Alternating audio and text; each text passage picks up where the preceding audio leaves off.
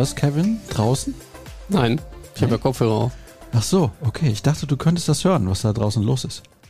Terzic raus, Sprechchöre. Nein, liebe Leute, beruhigt euch bitte alle. Aber es ist ordentlich was los im Netz. Hast du Das stimmt. mitbekommen?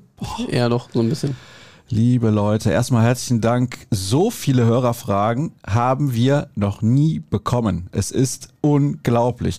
Klar, es war einfach ein lockerer Heimsieg gegen den Aufsteiger aus Heidenheim, dass man da Interesse hat, ein bisschen was zu fragen, was beim BVB so los ist. Das kann ich sehr gut verstehen, aber ihr habt es komplett übertrieben. Ah nee, leider wurde nur unentschieden gespielt gegen eine Mannschaft, die man eigentlich aus dem Stadion fegen muss, ne? So sieht's aus. Kurz und knackig zusammengefasst. Darüber sprechen wir heute. Wir haben außerdem vorbereitet das Thema der Woche. Edin Terzic, Hans-Joachim Watzke und Sebastian Kehl. Funktioniert das oder funktioniert das nicht? Dazu haben viele von euch eine relativ starke Meinung. Angeblich, das habe ich jetzt gelesen bei diesem Twitter oder X, wie auch immer man möchte, da habe ich gelesen, Nein, ausgerechnet heute Kevin Pinot zu Gast. Das ist der Einzige, der alles beim BVB immer schön redet.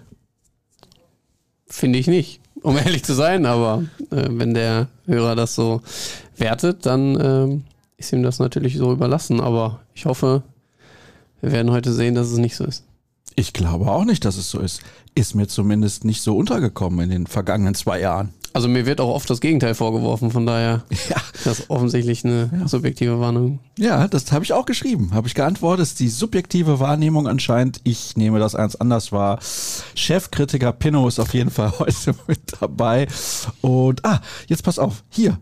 Ja, bei YouTube kann man das natürlich wieder wunderbar sehen. Das ist wirklich grandios. Dortmund sammelt Dortmund und ich habe dir ja auch geschrieben, Bild Nummer 47, das sind wir beide, Ja. die wir hier im Studio sitzen. Das ist der goldene Sticker dann, Ja, oder? also der glänzt auf jeden Ja. Fall. Mit dem, wenn man wibbelt auf dem Schulhof, dann gewinnt man definitiv. So, wir machen jetzt beide nochmal, letzte Woche haben wir das ja auch gemacht, machen wir nochmal jeder drei Packungen auf. Vielleicht sind wir ja selber drin. Hm, Aber nicht sagen, wen du sonst hast, außer du hast Gröger. Ich habe noch gar keinen. Ja, noch gar keinen. Jetzt müssen wir das hier mal so, damit man das auch hört. Pass auf. Da kann man, glaube ich, einen eigenen Podcast rausmachen, ne? Das sind doch irgendwie so Ja? gefeierte YouTube- und Instagram-Videos und so, wo es nur um Geräusche geht. Echt, ja? Ja, ja. Okay. Absolut. Also, Du bist aber auch wieder ich informiert. habe hier ein Teilteam des äh, Radiosenders 91.2. das habe ich auch. Ich habe rechts oben. Und du? Ich habe links oben. Guck mal, können wir zusammen. Okay, Haben wir schon mal das ja. Gruppenfoto. Die Hauptverwaltung der Westfalenhütte, unser glo- globales Netzwerk und das Gründerhaus des BVB. Ja. Mayday habe ich. Oh, was genau aber meins. hier, Glitzer. Bundesliga-Gründung. Oh, stark. Und noch zwei wirklich unnötige Sticker. Oh, Äh, ja. mhm, da weiß man nicht. Bei manchen möchte man auch Ah, gar nicht sagen, was Sicht.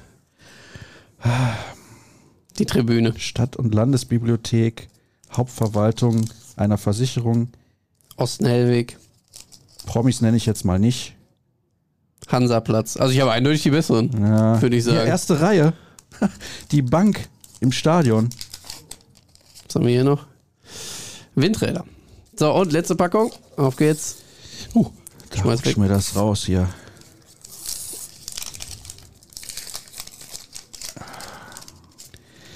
TSC Eintracht Dortmund. Oh, ich habe hier Habe noch ich immer mal gerne gegen gespielt früher. Schwarz-Gelb, Ja. Teil der Tribüne. Biergenuss verbindet.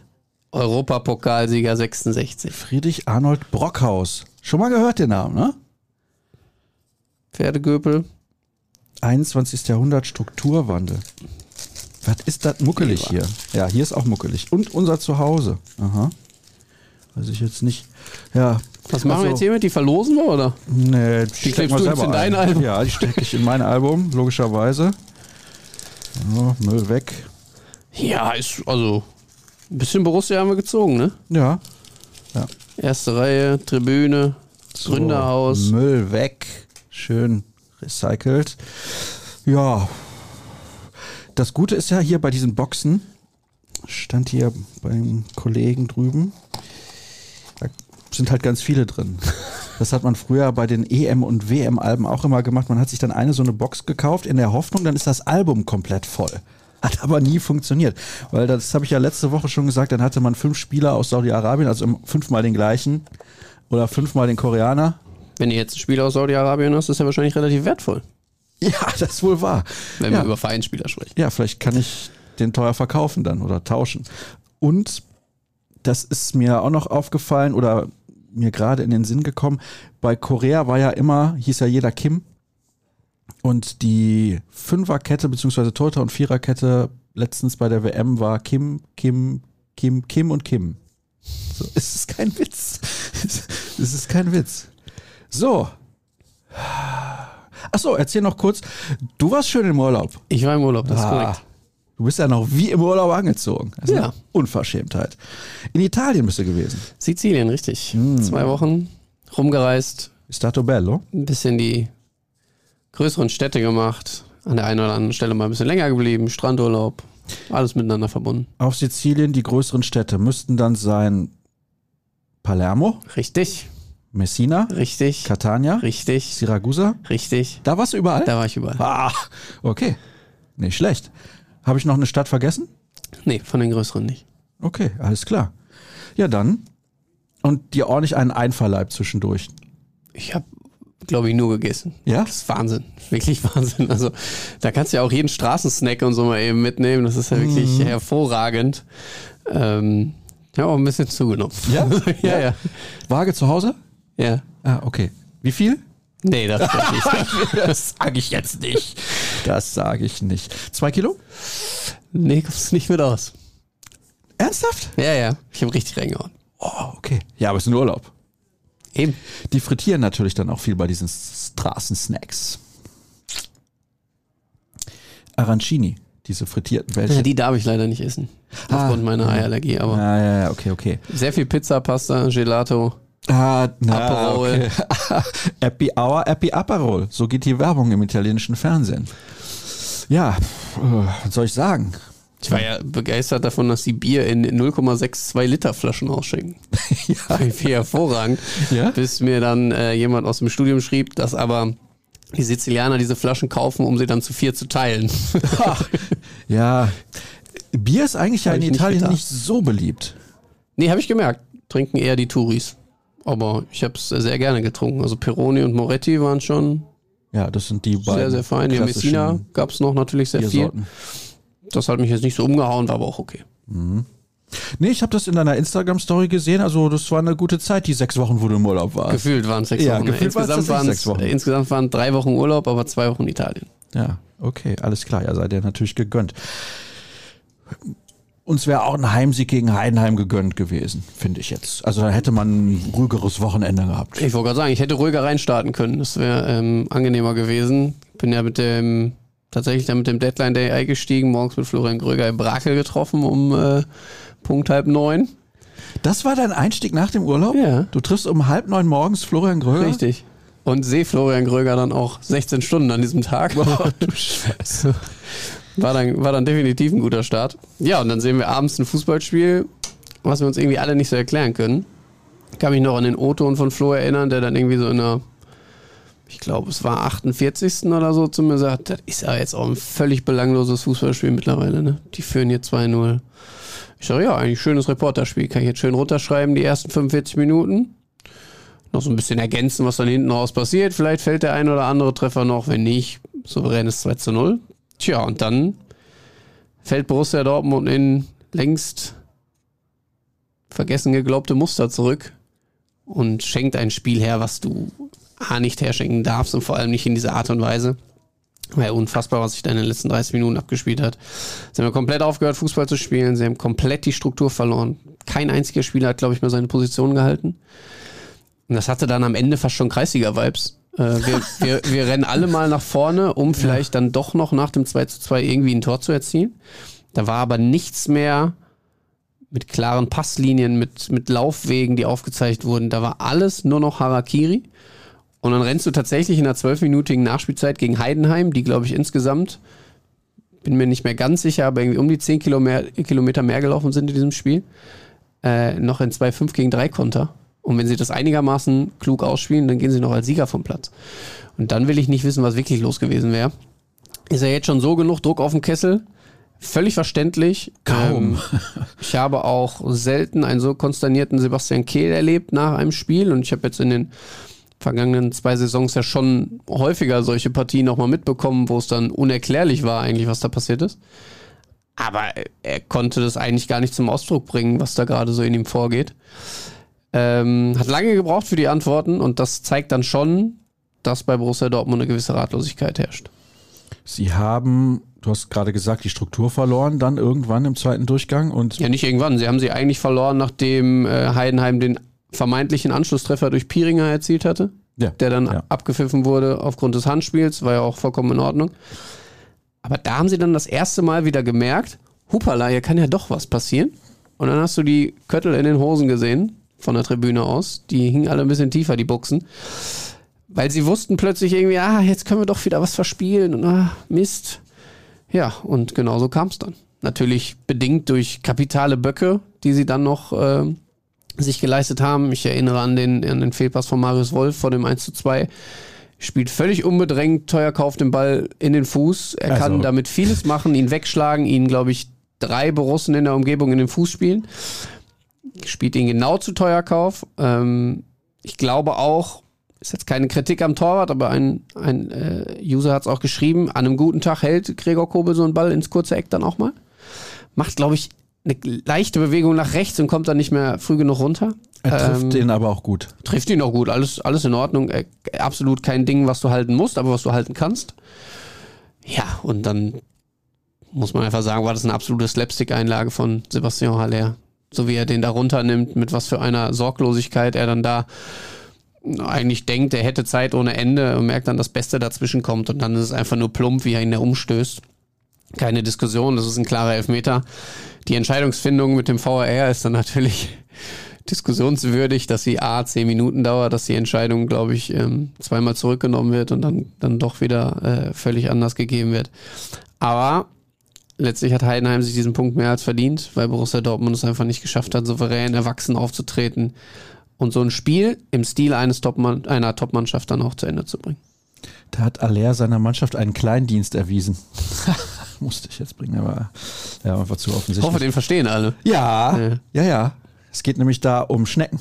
Also das ist das Tier, mit dem man den Witz normalerweise macht, beziehungsweise das Sprichwort, ein Schneckendienst. Also, was mir aufgefallen ist, du hast es ja jetzt schon angedeutet, ist diese Verunsicherung, die plötzlich wieder da war.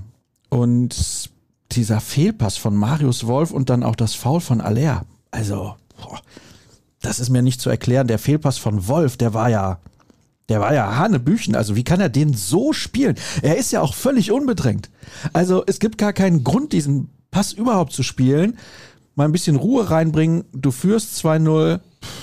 Aber du hast ja auch gerade gesagt, nach diesem vermeintlichen Treffer, der dann zurückgenommen wurde, da war, da war wieder diese, diese Verunsicherung und man hat das auch so richtig gespürt, wie bei dem Spiel damals gegen Mainz zum Abschluss der Saison.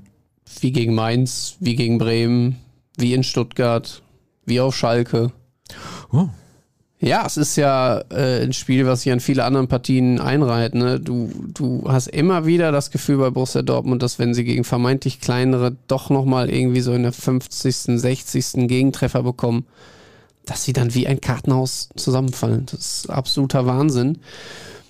Und wir werden natürlich gleich noch über Edin Terzic und auch einem vielleicht mangelndem Spielkonzept oder über ein mangelndes Spielkonzept sprechen. Aber was zur Hölle willst du auch als Trainer machen, wenn deine Spieler, also du kannst ja einstudieren, was du willst, aber wenn deine Spieler so einen Pass spielen oder dann so den Ball runternehmen und dann so ungestüm in einen Zweikampf gehen, da bist du natürlich auch ähm, völlig ratlos. Ich fand dann auch interessant, weil du es ja gerade angesprochen hast, dass die ihre Position nicht mehr gehalten haben. Ich meine, für uns Zuschauer ist das ja super. Heidenheim läuft ein 5 gegen 3 Konto, dann gewinnt der BVB wieder den Ball, es sind aber schon genug Heidenheimer zurückgelaufen. Ich bin ehrlich, ich sehe sowas nicht gerne. Also ich sehe lieber gutes Positionsspiel mit vernünftigen Pässen, mit einem guten Aufbau, mit klaren Strukturen und nicht, äh, also sonst gehe ich am Sonntag wirklich hier zu, zu Hagen F3 zu meiner alten Truppe und guck, wie die das da machen, ähm, weil das sind dann diese Vibes. Du warst jetzt gerade in Italien im Urlaub, da sagt man, wortwörtlich übersetzt, die Mannschaften verlängern sich, ja, weil die sich so auseinanderziehen, dass es eigentlich gefühlt kein Mittelfeld mehr gibt. Und so war das ja auch ein bisschen. Ironischerweise schießt Matcher den Ball dann noch an die Latte, kann das Siegtor schießen kurz vor Schluss. Wäre unverdient gewesen, meiner Meinung nach. Ich glaube, du siehst das genauso. Aber ich fand es übrigens auch vor der Pause jetzt nicht so, dass ich gesagt hätte, wow, das war aber eine gute Leistung von Borussia Dortmund. Wie hast du denn die ersten 45 Minuten wahrgenommen? Es war schon eine deutliche Steigerung zu den beiden Partien gegen Köln und Bochum. Fandst du? Das fand ich schon. Da haben sie ähm, doch deutlich ruhiger den Ball laufen lassen, waren besser im Positionsspiel. Die Bälle kamen auch mit einer höheren Schärfe an. Sie haben sich in gute Positionen zum Abschluss gebracht. Also Daniel Mahlen hatte ja schon drei Chancen vor der Halbzeit. Sabitzer hatte zwei Stück nach diesem wirklich äh, wunderbaren Pass von Nico Schlotterbeck durch mehrere Ketten der Heidenheimer. Problem, du musst ein dieser vier, fünf Chancen, wo ich sagen würde, da waren zwei hundertprozentige dann doch bei, der von Sabitzer und der von Malen unmittelbar vor der Pause, wo Sabitzer ihm dann auch in den 16er legt, da muss er dann direkt abschließen, er nimmt die nochmal an, wird dann ähm, am Abschluss gestört den musst du dann einfach machen. Dann, dann ist wirklich, dann ist Feierabend. Dann kommen die auch mit einem 1 zu 3 nicht mehr in die Bredouille nach der Pause. Sie hatten ja sogar nach diesem vermeintlichen Anschlusstreffer der Heidenheimer nochmal zwei Möglichkeiten. Wieder war es Daniel Mahlen. Den einen muss er zu 100% rüberlegen zu Karim Adeyemi, meiner Meinung nach. Oder ihn einfach reinknallen. Ähm, und hatte dann wenig später nochmal die Chance. Muss den Sack zumachen, fertig. Das hat Julian Brandt auch klar gesagt. Du musst das Spiel killen. Das fehlt Borussia Dortmund einfach. Sie killen diese Spiele nicht, sondern sie halten sie immer offen und sind dann immer auch für diesen einen Bock gut und dann schwimmen sie dahin. Da gab es noch eine Situation nach dem Seitenwechsel, wo Adiemi ein bisschen den Ball verstolpert, wo der eine Kontakt nicht passt und das war auch eine Riesenchance auf 3 zu 0 zu stellen. Aber ja, ich verstehe das auch nicht mit diesem Killerinstinkt. Sie wissen es ja selbst. Das ist ja das Erstaunliche. ja, guckt mich ja. ratlos an. Ja, da bist du ja wirklich ja, fast sprachlos. also ratlos an. Sie hatten ja auch gerade jetzt in der Rückrunde Spiele dabei, wo sie es dann geschafft haben. Ich erinnere mich an, an Frankfurt zum Beispiel. Das war, glaube ich, eins der besten Spiele auch in der Rückrunde. Köln, ich glaube, Wolfsburg haben sie ja auch relativ hoch abgeschossen. Also da waren dann schon so Momente, da hat es funktioniert. Da muss man aber sagen, da waren sie eben auch in diesem Rausch. Und wenn du jetzt in den Köpfen natürlich immer noch dieses Mindspiel hast, diese riesen verpatzte Chance. Sie können meiner Meinung nach noch so oft betonen, wie sie möchten, dass man das natürlich versucht abzuschütteln und dass es dann nur noch, auch nur noch sporadisch Thema ist, aber sie wissen alle, so eine große Chance kriegst du so schnell nicht wieder, weil sie haben in der Rückrunde über ihrem Limit gespielt, die Bayern deutlich unter ihren Möglichkeiten, Du warst in der absoluten Pole Position am letzten Spieltag, hast nur noch, Entschuldigung, liebe Mainzer, aber nur noch den ersten FSV Mainz 05 vor der Brust und musst das Ding einfach durchbringen. Und das wird immer noch in jedem einzelnen Kopf rumschwirren. Ich habe mir jetzt nochmal die, die, die ähm, Unfiltered Doku, glaube ich, auf The Zone von, von Marius Wolf angeschaut, der genau das auch sagt. Wenn du dann plötzlich dich vor der Südtribüne warm machst, dann denkst du zurück an den 34. Spieltag. Mats Hummels hat es im Podcast von Tommy Schmidt bei Copa TS gesagt. Das wühlt dich nochmal auf. Und dann noch mit dem holprigen Start zusammen bist du einfach nicht gerade in dieser Vollstreckermentalität. Wenn sie es selber sagen und ansprechen, dann brauchen sie doch nicht rumerzählen, dass sie es nicht im Kopf hätten. Das hängt doch also ich weiß nicht, was dein Gefühl ist, aber mein Gefühl ist, es hängt wie ein Schleier über ja, der ganzen absolut, Mannschaft. Absolut, über jedem Einzelnen. Du siehst es. Ähm, jeder trauert dieser Chance noch nach. Und sie wissen natürlich auch, dass sie nach den Worten, die dann noch Edin Terzic gewählt hat, die auch die Spieler selbst gewählt haben, dass sie in der Pflicht sind, wieder dorthin zu kommen. Nicht unbedingt den Titel am Ende zu holen, aber sie müssen sich in die Position bringen, drum spielen zu können. Und das ist natürlich jetzt auch wieder ein gewisser Druck, der auf ihnen lastet. Das ist, du gehst direkt in eine Saison und musst an das anknüpfen, was du in der Rückrunde gut gemacht hast. Und da hast du ein einziges Spiel verloren. Das, also kommen wir dann gleich wahrscheinlich auch zur Erwartungshaltung der Fans. Wie passt das dann alles zusammen? Aber erstmal ist Druck auf den Kessel ab Tag 1. Und dann holst du halt nur fünf Punkte gegen drei Teams, die mit Verlaub eher im unteren Tabellendrittel wahrscheinlich am Ende angesiedelt sein werden als im oberen würde jetzt meinen ersten FC Köln vielleicht rausnehmen, die werden ein bisschen höher stehen, aber Bochum und Heidenheim wird schon, werden es schon schwer haben. Äh, da bin ich mir sicher. Und du holst fünf Punkte gegen die. Das ist einfach ein absoluter Fehlstart. Dafür verantwortlich ist wer? Das ist die große Frage. Ich glaube, es gibt viele Gründe, die mit reinspielen. Das ist eine große Gemengelage. Den ersten Punkt haben wir gerade schon angesprochen. Das ist dieses Damoklesschwert, 34. Spieltag. Das ist die verpatzte Titelchance. Dann hast du dazu, glaube ich, dass der Kader nicht ausgewogen genug zusammengestellt ist. Er ist nicht auf allen Positionen top besetzt. Er ist vor allem auf einigen Positionen nicht doppelt gut besetzt, also nicht mal top, sondern nur gut. Du hast immer noch das Problem auf den Außenverteidigerpositionen. Wir haben es jetzt gerade gesehen, Marius Wolf, wir fragen uns alle, wuh, was ist da los? Ich habe ähm, noch einen Artikel für heute geschrieben, hat er in der Rückrunde vielleicht überperformt?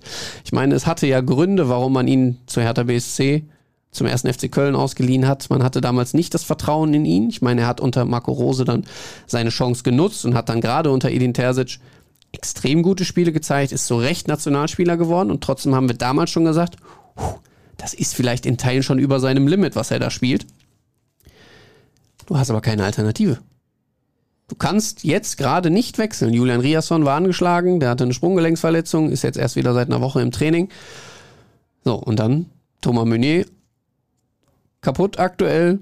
Matteo Morey nach zwei Jahren keine ernstzunehmende Alternative, also musst du mit Marius Wolf spielen. Also musst du ihn durchziehen. Schon schwierig. Vorne, Sebastian Aller. Ist jetzt wahrscheinlich gerade in dem Loch, was eigentlich alle in der vergangenen Rückrunde erwartet hatten. Nach dieser schweren Erkrankung, nach diesen harten Monaten für ihn, nach der hohen Belastung für Körper und Geist, war es ja absolut nicht zu erwarten, dass er so performt, wie er es getan hat. Ich glaube, es waren dann neun Saisontore, noch, noch sechs Vorlagen oder so. Er hat super funktioniert vorne, er hat seine Mitspieler selber gemacht, äh, besser gemacht. Aber er wurde halt auch, glaube ich, getragen von dieser gesamten Euphorie, die gerade entstanden ist zu dem Zeitpunkt rund um Borussia Dortmund. Und dann kommt eine, eine Sommerpause, wo der Körper vielleicht auch nochmal so ein bisschen runterfährt. Übertrieben, also mal ganz simpel übertragen, wir kennen es doch auch. Also wie oft sind wir so ein bisschen kränklich, ziehen das aber in der Arbeit durch, weil wir im Stress sind, weil wir ähm, absolut liefern müssen, sowohl im, im Job als auch im privaten Bereich. Und dann haben wir Urlaub und dann bricht es doch immer so aus uns raus. Dann werden wir doch häufiger krank, ist so ein typisches Phänomen. Und so ein bisschen würde ich das jetzt auch auf ihn übertragen wollen, weil ich glaube, diese Pause hat dem Körper dann gezeigt, dass er diese Pause benötigt, aber sie hat auch alles auf Null runtergefahren. Und er fängt wieder ganz unten an, mehr oder weniger, und ähm, muss erstmal wieder schauen, dass er seinen Körper dahin bekommt, wo er ihn braucht, um dann so zu performen wie in der Rückrunde. Und jetzt stockt es halt gewaltig. Also er ist in einem, in einem großen Loch. Dann hast du halt auch schon wieder diese Stürmerproblematik bei Borussia Dortmund. Ja gut, man hat jetzt ja nachverpflichtet. Man da hat haben jetzt wir nachverpflichtet. hier im Podcast noch nicht drüber gesprochen, über den Deadline Day. Das wird einer der Gründe gewesen sein, warum sie Niklas Füllkrug geholt haben da bin ich mir zu 100% sicher, es ist nicht einzig und allein diese Zeit im Januar, wo Sebastian Haller für fünf, sechs Wochen aller Voraussicht nach mit der Elfenbeinküste beim Afrika Cup weilen wird, sondern sie werden wahrgenommen haben, dass es bei Haller Zeit braucht. Und die kann er sich nicht einfach so nehmen, wenn er die einzige klare Nummer 9 ist. Natürlich, es gibt Yusufa Mokoko noch im Kader, aber er ist eben kein Spieler, der in das Profil passt, was Edin Terzic sich komplett von seinem Stammstürmer erwartet. Und deswegen haben sie Niklas Füllkrug geholt. Ich habe Haller in der Kickerelf. Das war ein Fehler. Aber es gab ja auch viele Experten, die gesagt haben, ja. Borussia Dortmund dieses Jahr, das wird Weiß eine richtig ich. gute Saison, weil sie haben endlich den topfitten Haller. Und da habe ich immer schon so gedacht, uh, da lehnt ihr euch ganz schön weit aus dem Fenster, weil dieses Loch, es musste irgendwann kommen. Das ist menschlich, das ist vollkommen verständlich und das muss man ihm auch zugestehen. Sieht natürlich schlecht dann für Borussia Dortmund aus. Mist. Um aber noch bei den Gründen zu bleiben, dann haben wir den ausgewogenen Kader. Dann haben wir natürlich auch Edin Terzic, der mit seinem mit seiner großen Treue, seiner Liebe zu Borussia Dortmund natürlich versucht hat, immer wieder auch was aufzubauen mit den Fans, das natürlich auch geschafft hat. Jetzt an dieser Liebe, an den Songs, die er dann, an den Liedern, die er dann im Sportstudio zitiert, auch gemessen wird. Und ähm, viele mittlerweile so ein bisschen über das hinwegsehen, was er als Identifikationsfigur ist, sondern sie schauen jetzt eben mehr auf den Trainer Edin Terzic. Und der wirkt in Teilen ratlos. Zum einen, weil ich das gerade schon ausgeführt hatte, aufgrund solcher Pässe von Marius Wolf. Natürlich ist er da ratlos. Aber und das kann man ihm wirklich nicht vorwerfen, er ist ein Trainer, der sich unfassbar mit dieser Mannschaft auseinandersetzt, der wirklich Ordner führt, der alles verschriftlicht, der wirklich mit jedem in diesem Verein im Austausch ist, um die Mannschaft besser zu machen. Aber er kriegt es aktuell nicht auf den Platz. Diese Idee, die er im Kopf hat oder die er ausarbeitet mit den Verantwortlichen aus seinem Trainerteam zusammen, mit aber auch einem Sportdirektor Sebastian Kehl, auch mit den Bossen, ähm, mit dem Berater Matthias Sammer, da ist ja ein täglicher Austausch die ist leider nicht zu erkennen. Und das ist natürlich das, was ihm jetzt gerade so ein bisschen auf die Füße fällt.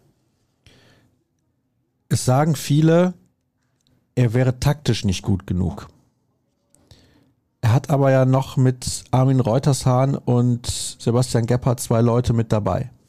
Ich kann mir ehrlich gesagt nicht vorstellen, dass sie zu dritt nicht in der Lage sind, Dinge zu erkennen, die wir erkennen. Also, ich meine, die sind ja nicht doof die machen das hauptberuflich und die wissen schon, was sie tun. Und Armin Reutershahn ist auch lange genug im Geschäft und nachdem Peter Hermann ja gegangen ist dann leider und Reutershahn dazu kam, lief es ja auch plötzlich deutlich besser. Was nicht damit zu tun hat, dass Hermann gegangen ist und Reutershahn gekommen ist, sondern dass sie natürlich auch eine lange Vorbereitung hatten. Im Winter aufgrund der Weltmeisterschaft konnten sie lange zusammenarbeiten. Aller kam auch wieder zurück und so weiter und so fort. Das hat dann alles gut funktioniert und ein Rädchen hat, hat ins andere gegriffen. Das ist mir zu einfach zu sagen, Terzic hat keinen Plan.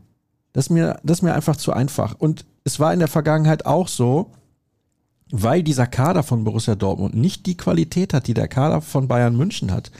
Und auch nicht diese Art von Einzelspielern teilweise wie Leipzig, weil die einfach andere Spielertypen auch einkaufen, meines Erachtens. Und generell ja an diesem Salzburger System festhalten und häufig die Spieler danach auch holen und auch natürlich aus Salzburg holen, können die ganz anders Fußball spielen. Das heißt nicht, dass sie am Ende erfolgreicher sind, aber die Art Fußball zu spielen ist eine andere.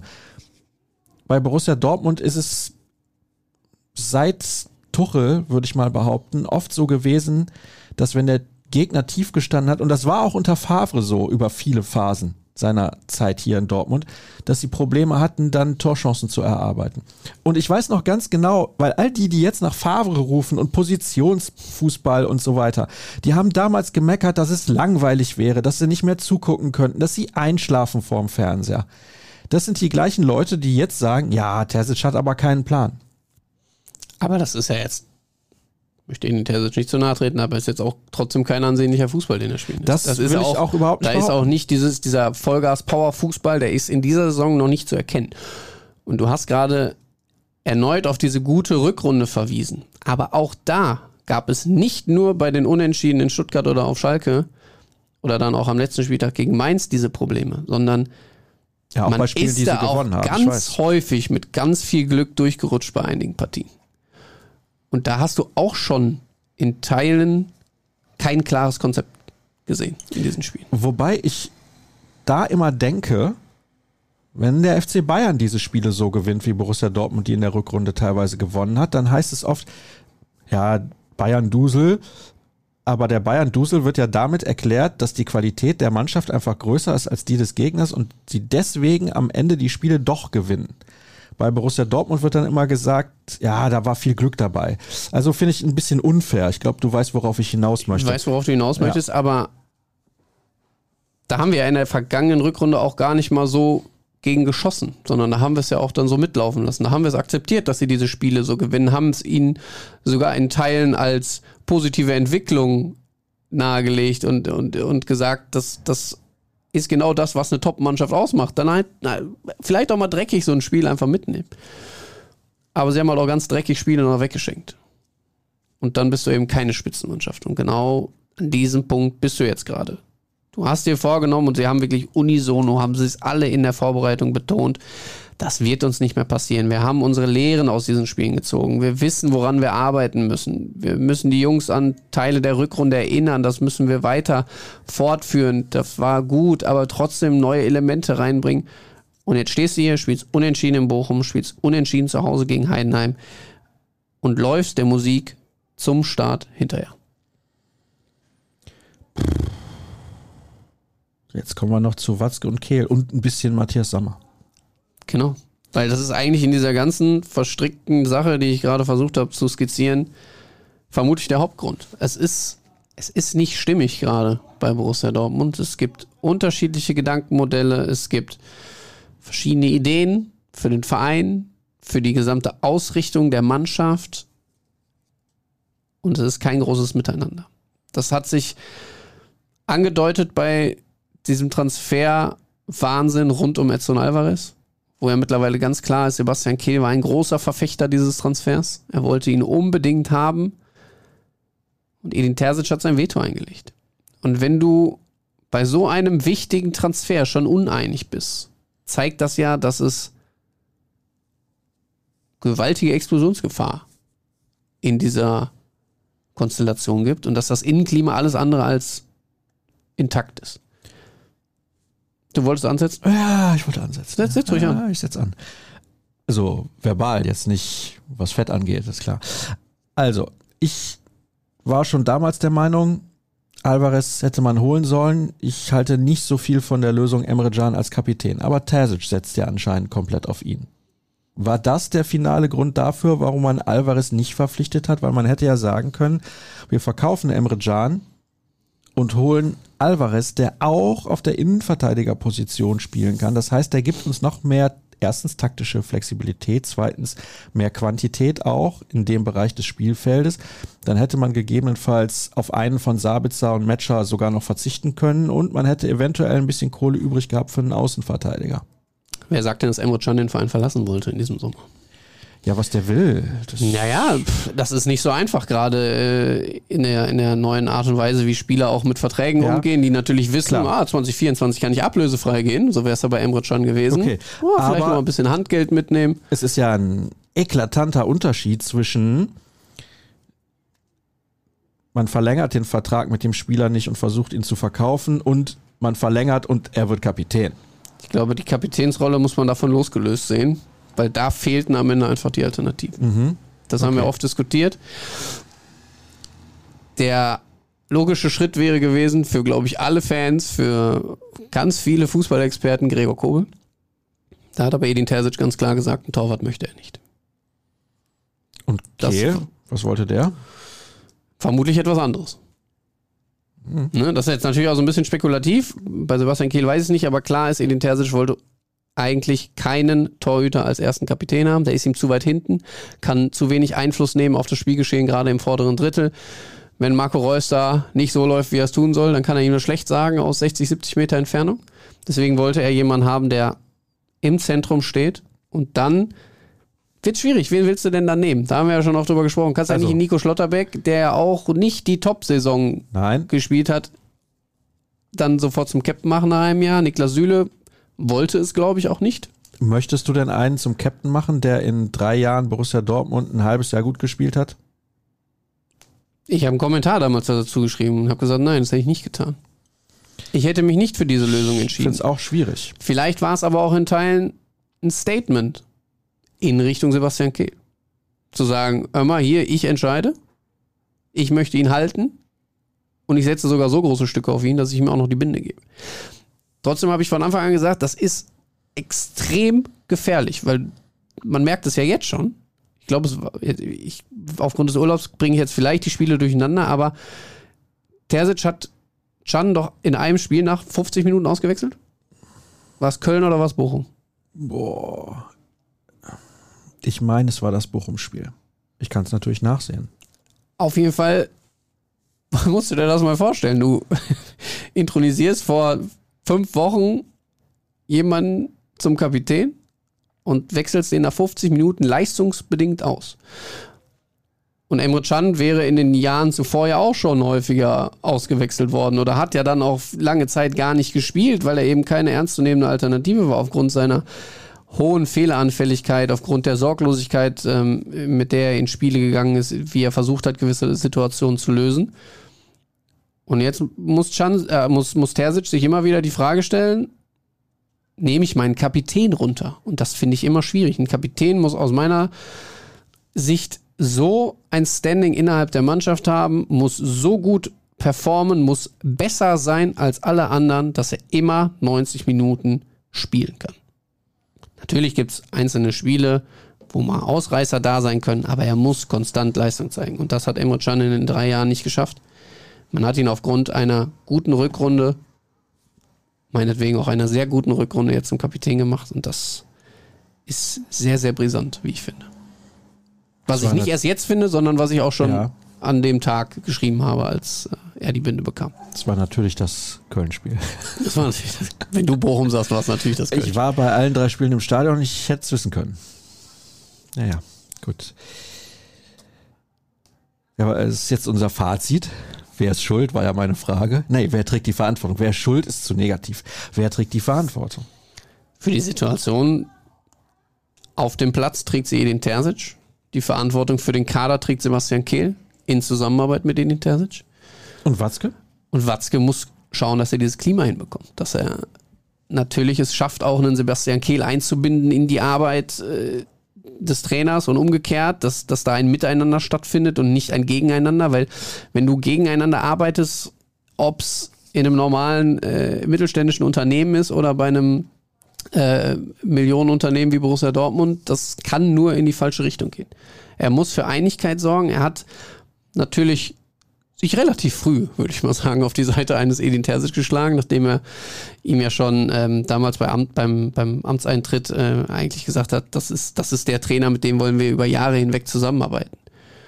Ähm, und es war ja immer klar, schon zu Zeiten von Marco Rose, Terzic ist das Gedankenmodell von Hans-Joachim Watzke. Er wollte ihn immer, er wollte ihn damals schon ähm, und hatte dann jetzt die Möglichkeit nach dieser nicht ganz so guten Saison von Marco Rose, Wobei ich sagen würde, hätte man mit Rose weiter zusammengearbeitet, das ist jetzt vielleicht ein Hot Take, würde man fußballerisch deutlich weiter sein, als man es jetzt ist. Lasse ich jetzt aber einfach mal so stehen. Ähm und was ich wirklich kritisch finde, ist diese vollkommen unnötige Jobgarantie, die Hans-Joachim Watzke Terzic vor vier, fünf Wochen in der Sportbild zugesprochen hat einfach sich da vor der Saison hinzustellen und zu sagen, mehr oder weniger egal was passiert, das ist unser Mann für die nächsten Jahre, der lebt und liebt diesen Verein, da geht nichts dran vorbei. Okay, dann habe ich eine Hot Take Frage an dich.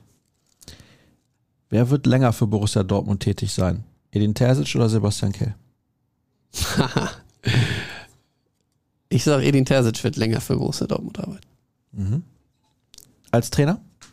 Als Trainer, ja. Okay. Ich glaube, Sebastian Kehl muss wirklich aufpassen, dass das gerade nicht für ihn zum Fall führen wird. Also diese Transferphase ist alles anders gelaufen als gut aus Sicht von gewissen Leuten im Verein und ähm, ja, er steht definitiv in der Kritik. Das kann man so sagen, auch bei den Fans ist er nicht mehr derjenige, der mal war, glaube ich. Allerdings sollten wir nicht vergessen, er leidet auch noch ein bisschen unter den, ich nenne es mal Altlasten der Zorg-Ära, beispielsweise Azar, Schulz und Meunier. Das waren drei Spieler, die sehr viel blockiert haben und immer noch blockieren. Aber er hatte jetzt auch schon, leicht. das muss man dann auch ganz knallhart analysieren, er hatte drei Transferperioden jetzt schon Zeit, die loszuwerden. Gut, bei Schulz ist eine andere Schulz, Nummer. Schulz, ja, hat man gelöst. Aber Hazard, Meunier, das hätte man anders regeln müssen. Und ich bin mir sicher, dass man da auch Möglichkeiten gehabt hätte. Hat er nicht genutzt. Jetzt ist die Frage, die sich anschließt natürlich. Glaubst du, über den kommenden Sommer hinaus wird Sebastian Kehl noch der Sportdirektor von Borussia Dortmund sein? Ja oder nein? Boah. Also das hat ganz viel damit zu tun, wie die nächsten Wochen funktionieren. Da bin ich mir sehr sicher. Wenn das weiter so ein Abwärtstrend ist und die internen Probleme nicht ausgeräumt werden, dann nein. Du hast eben gesagt, Terzic bleibt länger als Kehl. Und ich habe dich dann ja auch gefragt, als Trainer, ja weil er könnte ja auch wieder in eine andere Rolle rutschen. Deswegen habe ich da nochmal nachgefragt. Viel. Ja. Wenn Terzic dann bleibt, was ja dein Take ist, ist das dann gut für Borussia Dortmund, wenn er länger im Amt ist als Sebastian Kehl? Meine, du machst aber jetzt hier Gedankenspiele ja, auf. Ne? Natürlich. Das ist unfassbar schwierig zu beantworten. Das, da kannst du auch keine richtige Antwort zu finden.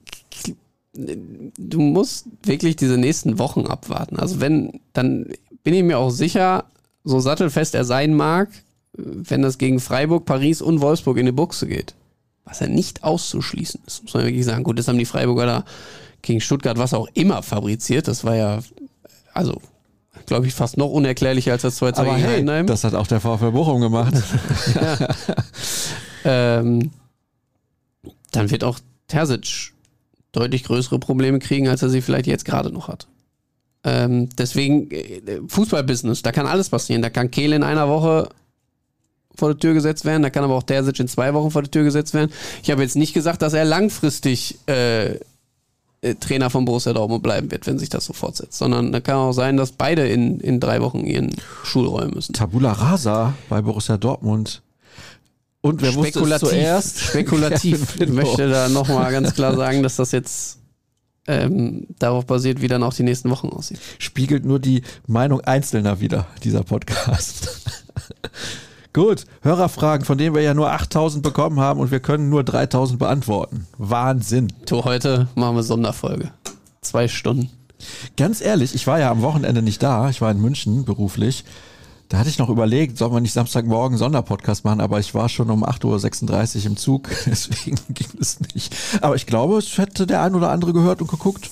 Wobei wir ja jetzt sagen müssen, von den 3000 Fragen haben wir ja jetzt mit den ersten 41, 42 Minuten schon 40 Prozent beantwortet. Ja, das denke ich auch. das, ja, kann man mit drei Innenverteidigern in eine Saison mit über 40 Spielen gehen? Oder ist es vorstellbar, dass Kehl sich noch einen vertraglosen Spieler wie Gilavogi oder Almani Touré holt? Mhm. Sehr spannend, dass diese Diskussion in diesem Sommer so aufgemacht wird. Weil, wo haben sich denn die Vorzeichen verändert zur Vorsaison? Eigentlich doch gar nicht. Du bist auch mit drei Innenverteidigern in die Saison gegangen. Da hat keiner darüber diskutiert. Ja, es gab einen Somalila Kulibali in der Hinterhand. Aber sind wir doch mal ehrlich, dem hat doch niemand vor der Saison zugetraut, eine ernsthafte Rolle in der Innenverteidigung von Borussia Dortmund zu spielen, sondern maximal mal reinzurutschen. Dann ist er reingerutscht. Katastrophal, muss man sagen. Da kann aber der Junge am Ende relativ wenig für. Natürlich war das ein Blackout, aber Sowas kann mal passieren, gerade in so einem Alter, gerade in so einer Situation. So, also es ist nichts anderes als letzte Saison. Du hast als Borussia Dortmund noch Antonius Papadopoulos als vierten Innenverteidiger, du kannst Emre Can hinstellen.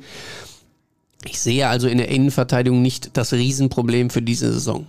Was ich aber sagen möchte ist, dass ich es schwierig finde, dass man, oder dass ich es trotzdem schwierig finde, dass man keinen geholt hat. Allerdings bezogen schon auf die nächste Saison. Wenn man weiß, Mats Hummels wird aller Voraussicht nach nur noch dieses Jahr machen, dann ist Feierabend und du hättest jetzt die Möglichkeit gehabt, jemanden zu holen, den du ein Jahr lang ranführen kannst an das Niveau bei Borussia Dortmund, den du integrieren kannst in deinen Kader, dem du dein Spielsystem einflößen kannst, der dann in dem kommenden Jahr ein ernsthafter dritter Kandidat auch für Niklas Süle und Nico Schlotterbeck ist. Jetzt fällt mir gerade die Kinnlade runter, weil ich hier was gelesen habe. Ich habe seit mit D geschrieben anstatt mit T. Meine Güte. Ey. Das Gut. ist wirklich. Schreiben ist ja auch nicht dein Stärke. Hochgradig. Was? Hm? Das ist hochgradig peinlich. Das geht gar nicht. Eigentlich müsste ich den Tweet wieder löschen. Es gab aber Antworten auf diesen Lösch Tweet. den ganzen Tweet. Ja, lösch alle Fragen. Ja, ich lösche alle Fragen. Nein, diese Antwort, also das ist ja wohl. Ja, lag ich eben noch im Bett, als ich das geschrieben habe. Vielleicht war das das Problem. Nicht fokussiert genug gewesen. Da ich nichts Negatives schreiben will, schreibe ich einfach mal was anderes. Kevin Pinot mag ich irgendwie äußerst sympathisch. Hast du schon überwiesen? Waren das die 25 Euro, die du eben noch überweisen musstest? muss ich gerade noch. Ja? ja, es gibt ja auch andere Stimmen. Auch das subjektive Wahrnehmung. Ich freue mich natürlich, wenn die Leute mich mögen. Kannst auch verstehen, wenn ich ihm einen oder anderen auf den Sack gehe. Bist du im Italienurlaub erkannt worden, wenigstens? Im Italienurlaub nicht, nein. Hey, nicht, dass irgendwie so ein. Aber in meinem Urlaub, also noch in, der, in den letzten Tagen, die ich hier war, ähm, tatsächlich einmal auf dem Westen Hellweg. Da wurde ich nochmal angesprochen auf Wo ist Willi? Ob sich denn wirklich lohnen würde. Und ich sage, wir stehen doch jetzt quasi daneben, probier's einfach aus. Hat er gemacht? Äh, er ist dann in die Schlange gegangen, ja. Und äh, ich weiß gar nicht, ob wir da schon mal drüber gesprochen haben. Ich glaube nicht. Das war kurz vor meinem Urlaub. Ich durfte mein erstes Autogramm geben. Autogramm? Wo ist das passiert? In Brakel, da wollte ein Zuhörer dieses Podcasts, ich kenne jetzt leider seinen Namen nicht mehr, es tut mir leid, ich, trotzdem schöne Grüße. Tatsächlich, ich war im Auto, habe gearbeitet und dann kam Björn vom Objektschutz ähm, des BVB an mein Auto, klopfte. Ich sag, ja, was ist los? Ja, wir haben hier jemanden, der hätte ganz gerne ein Autogramm von dir. Ich sag, möchtest du das wirklich? Hast du da auf dem Trikot unterschrieben, ja. ja? Neben Edin Terzic. Hatte der Pinot Doppel Null hinten? Ich glaube andersrum. Er hatte Schlotterbeck, glaube ich, auf dem Trikot. Mhm. Und ich glaube erst ich und dann Terzic. Ich habe ihn nochmal gefragt, ob er diese Wertminderung des Trikots in Kauf nehmen möchte, aber. Dann hat er Terzic trotzdem unterschreiben lassen. ja, okay. Ja. ja, herrlich. Kann man anstelle eines neuen Trainers eventuell neue Fans bekommen. Das kenne ich ja nur von Bayern Erfolgsfans, dass man nach drei Spieltagen ohne Niederlage ausgepfiffen wird. Vielleicht einfach mal wieder in der Realität ankommen. Wir müssen nicht Meister werden. Ist keine Frage. Das ist eine Aussage. Ist ja, eine also Aussage. er fragte, ob man andere Fans bekommen könnte. Muss noch mal die Werbetrommel rühren. Also, kann schon nachvollziehen, dass da ganz viel Frust und Wut nach diesem Spiel bei war. Und das liegt nicht daran, dass es drei Spiele ohne Niederlage waren, sondern es liegt einzig und allein in der Art und Weise. Das habe ich in der Vorschau auch zu dem Spiel gesagt. Bei Borussia Dortmund geht es, glaube ich, nicht. Da, also natürlich geht es um sportlichen Erfolg, aber es geht in erster Linie darum, dass du das Gefühl hast, die elf, die auf dem Platz stehen, die das Trikot von Borussia Dortmund tragen, sich komplett zerreißen für diesen Verein. Den Eindruck hattest du am Freitag nicht endlich mal wieder mit dem Pinno. Ist sein Urlaub jetzt aufgebraucht? Negativ. ich, am, am 15. geht schon wieder los. Was? Ja, ja, ich bin jetzt noch, für jetzt noch eine gute Woche hier und dann geht's für, geht's für eine Woche nach Holland. Aber ich unterbreche den Urlaub. Ähm, ja, danke. Wenigstens, und, ja, klar. Ja, ich fahre dann nach Paris zum Champions League Spiel. Ich, dafür kann man ruhig den Urlaub mal unterbrechen. Du, ich wurde gefragt, weil es äh, Gibt Besetzungsprobleme gab. Ja, warum? Und deswegen, äh, ja, die Kollegen können nicht aus verschiedenen Gründen. Und äh, das heißt, ich werde jetzt aus Alkmaar nach Paris fahren und dann am nächsten Tag von Paris du wieder. Du bist in Alkmaar bei dem Käsefest? Nee, ich bin nicht in Alkmaar, ich bin in Egmont an See. Ah, das ist aber, glaube ich, nur 15 ja? Minuten entfernt. Ja, sicher. Von Alkmaar nach Paris, da bist du aber gut unterwegs. Vier Stunden. Zug. Thales. Hm? Ja, ja, ja. Ich fahre von Alkmaar nach äh, Amsterdam und dann mit dem Thales sind es, glaube ich, nochmal dreieinhalb Stunden. Stark. Und ich habe im Dezember nochmal eine Woche. Also. ja, das wirkt so viel aufgrund der Elternzeit. Das wirkt so viel aufgrund nee, der Nee, nee, nee. Doch, Moment. natürlich, weil das ein ganzer Monat war. Also du warst aber jetzt nicht einen Monat in Elternzeit, du warst davor in Elternzeit. Ja, ich war, genau, ich hatte jetzt bis jetzt noch keinen einzigen Tag Urlaub. Das war immer noch Elternzeit? Im April war halt Elternzeit. Ein Monat. Ja, und jetzt die drei Wochen? Ja, die waren Urlaub. So, jetzt drei Wochen Urlaub, dann jetzt demnächst eine Woche Urlaub und nochmal dahin. Das sind fünf Wochen Urlaub in nur einem halben Jahr. Ja. Das ist unfassbar. Bei dem ersten halben Jahr habe ich keinen genommen. Nur Elternzeit. Du Vier Wochen. Fuchs. Fahr vielleicht auch nach Paris. Einfach. Nur weil du jetzt da bist. Ja, schön. Jahr für Jahr trotz wechselnden Personals die gleichen Themen. Die einzige Konstante ist Watzke. Wird, glaube ich, langsam Zeit, dass er sich auf seine Aufgaben bei der DFL konzentriert und die beim BVB ruhen lässt. Mhm. Das ist eine Meinung eines Einzelnen, vielleicht auch von mehreren Leuten. Das der Fisch stinkt meist vom Kopf. Ist aber wirklich, heute ist eine richtige Hot-Take-Ausgabe, oder? Können wir das rausschneiden als kleinen Schnipsel an der Stelle? Kevin Pinot legt Hans-Joachim Watzke nahe, den Verein zu verlassen? Nein. Ja, wenn du irgendwann mal aufräumen möchtest, dann musst du auch solche Positionen neu besetzen. Das ist keine Frage. Alles in Ehren, was er für Borussia Dortmund getan hat, aber er ist natürlich dann auch jemand, der polarisiert, der früh festlegt, wer im Amt bleibt und wer nicht und wem er das Vertrauen schenkt. Und weiß natürlich, wenn er Unruhe reinbringt, dann ist auch Unruhe und wenn er versucht zu beruhigen, dann wird es ruhiger. Also er hat natürlich die Strippen in der Hand. Für wie wahrscheinlich haltet ihr einen Wechsel zur Dreierkette? So könnte man Wolf und beispielsweise Reasson als Wingbacks spielen lassen, ihnen theoretisch sogar als Innenverteidiger würde der Mannschaft eventuell mehr Stabilität im Ballbesitz geben. Übrigens zu Benze Baini. Es fällt von Spiel zu Spiel meines Erachtens mehr auf, wie viel schlechter er am Ball ist als Rafael Guerrero. Ich meine, jetzt zählt Rafael Guerrero Oh. zu den besten Linksverteidiger am Ball weltweit, muss man vielleicht auch mal sagen. Aber der konnte sich ganz anders aus kniffligen Situationen lösen als Benzibaini. Finde ich enorm auffällig. Das fand ich gegen Heidenheim eigentlich eklatant. Ich will gar nicht sagen, dass Benzibaini so schlecht gespielt hat. Aber Guerrero hat einfach Angriffe damit ganz anders initiiert, als das Benzibaini kann. Ja, ist ein Profil, was man mit Ja, ihm verpflichtet natürlich. hat, keine Frage. Ja. Aber das ist auch schon in den Vorbereitungsspielen aufgefallen. Das hat man auch bei München-Gladbach schon gesehen. Also, Übrigens, wer ist verantwortlich für diesen Transfer? Terzic oder Kehl? ich glaube, den wollten sie beide. Den wollten sie beide. Mhm. Und Dreierkette, Option? Terzic wird ihn nicht spielen lassen. Glaube ich. Also nein. Ich fände es sehr gut, aber ich glaube nicht, dass sie eine Dreierkette spielen lassen. Ich glaube, dass sie das passende Personal dafür haben. Er hat schon angesprochen. Du könntest mit drei Innenverteidigern spielen. Das Einzige, was dann dein Problem ist, dann hast du halt wirklich alle drei Innenverteidiger auf dem Platz. Und dann darf gar nichts passieren. Das ist das, was dagegen spricht. Ansonsten vom System her hat man ja dann auch die Möglichkeit, mit dem Doppelsturm mal zu agieren, was ich sehr interessant finden würde. Aber ich glaube nicht, dass es so kommen wird. Ich freue mich aufs Vorgeplänkel. Kevin Pinne, nochmal herzlichen Glückwunsch. Was ist denn passiert? Ich habe doch noch mal geheiratet. Ach so, ja gut, aber du warst ja schon verheiratet. Ja, aber das war ja, Ja, alles die Gute große auch dann nochmal. kirchliche Trauung mit Party. Vielen Dank nochmal an dich und natürlich auch an alle anderen Kollegen für das nette Präsent. Hm, ja, gerne. Was gab's? nee, ich, ich weiß, was es gab. So, bei Spitzenmannschaften sieht man auf dem Feld immer Dreiecke oder Vierecke. Heißt, es bieten sich dem Spieler mit Ball immer Möglichkeiten. Das fehlt beim BVB, oder? Was ist dann die Taktik? Fehlt in der Tat. Habe ich jetzt auch festgestellt, gerade gegen Heidenheim war das gar nicht der Fall, dass man sich in ähm, ja, Positionen für Passstaffetten gebracht hat, sondern dass es dann doch eher so ein, so ein Zweierding war, um dann irgendwie Spieler zu überlaufen, mit Pässen in die Tiefe zu agieren.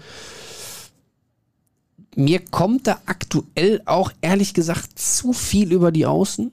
Ich finde, da hat Borussia Dortmund eigentlich so ein bisschen ja, sich verändert. Also man hatte ja gerade zu Beginn der letzten Saison dann irgendwann so den Punkt, wo man gesagt hat, ah, mit dem Modest, den bedient man ja gar nicht von außen, keine Flanken. Mir ist das mittlerweile zu viel, bin ich ehrlich, dass da zu sehr drauf gepocht wird, dass man an der Linie klebt. Klar, Malen ist dann jemand, der immer noch mal gerne nach innen zieht, aber mir fehlt eigentlich dieses spielerische Element in der Mitte.